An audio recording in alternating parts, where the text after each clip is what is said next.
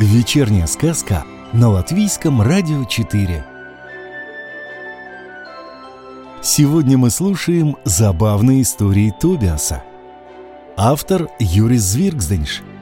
На русский язык перевел Владимир Новиков.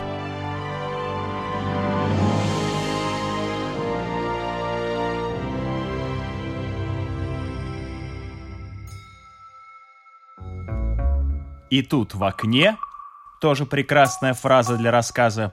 Появился клювик какой-то птицы.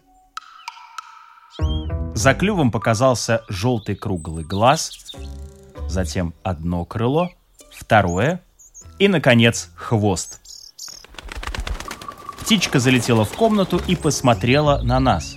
Наверное, мы выглядели очень несчастными, потому что птичка, печально покачав хвостом, вылетела обратно в окно.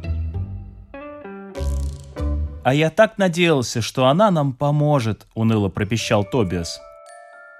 Прошло немного времени. Тоже славное предложение.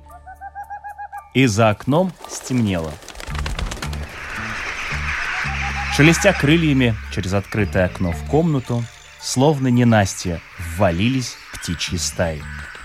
Там были воробьи, городские ласточки, ласточки деревенские, голуби, орлы, в том числе и очень редкие в природе горные орлы. Альбатросы, кондоры, луни, дронты. А я думал, что они уже вымерли. Страусы Эму. Но как они-то, вообще не летающие, добрались до четвертого этажа? Наконец вылетел, правда небольшой, спортивный самолет. За ним ярко-красный дирижабль, за окном появился хвост огромного летающего дракона. Но места в комнате больше не было. Она была заполнена до предела. Тогда дракон помахал хвостом, развернулся и разочарованно, ну так, по крайней мере, казалось, улетел.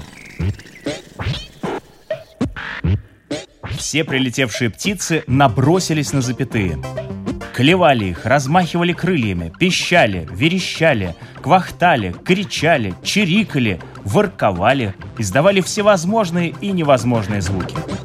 Уже этого запятые не выдержали. Они, все как одна, бросились в открытое окно.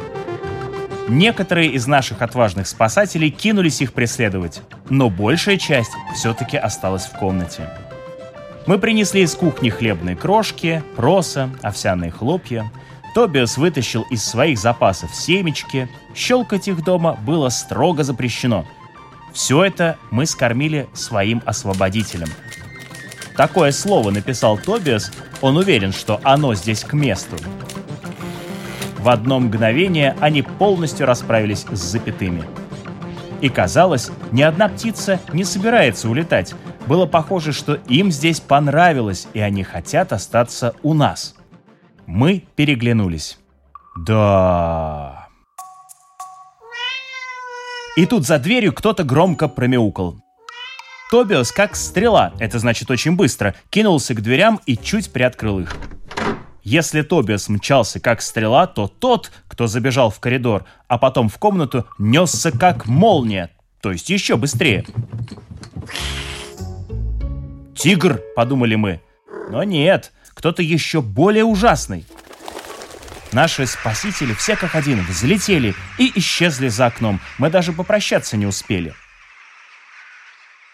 Тот, кто напугал наших крылатых спасителей, когда мы к нему пригляделись, оказался небольшим котенком, черным с белой грудкой, точно таким, о каком Тобиас всегда мечтал.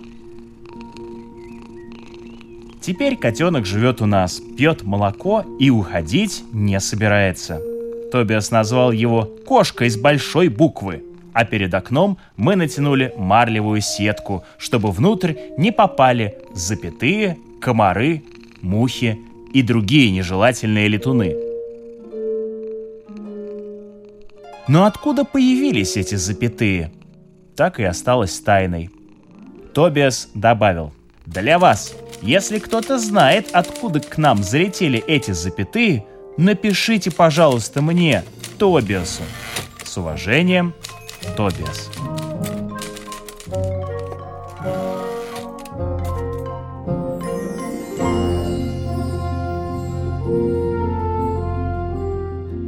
Сказку читал Роман Шмелев.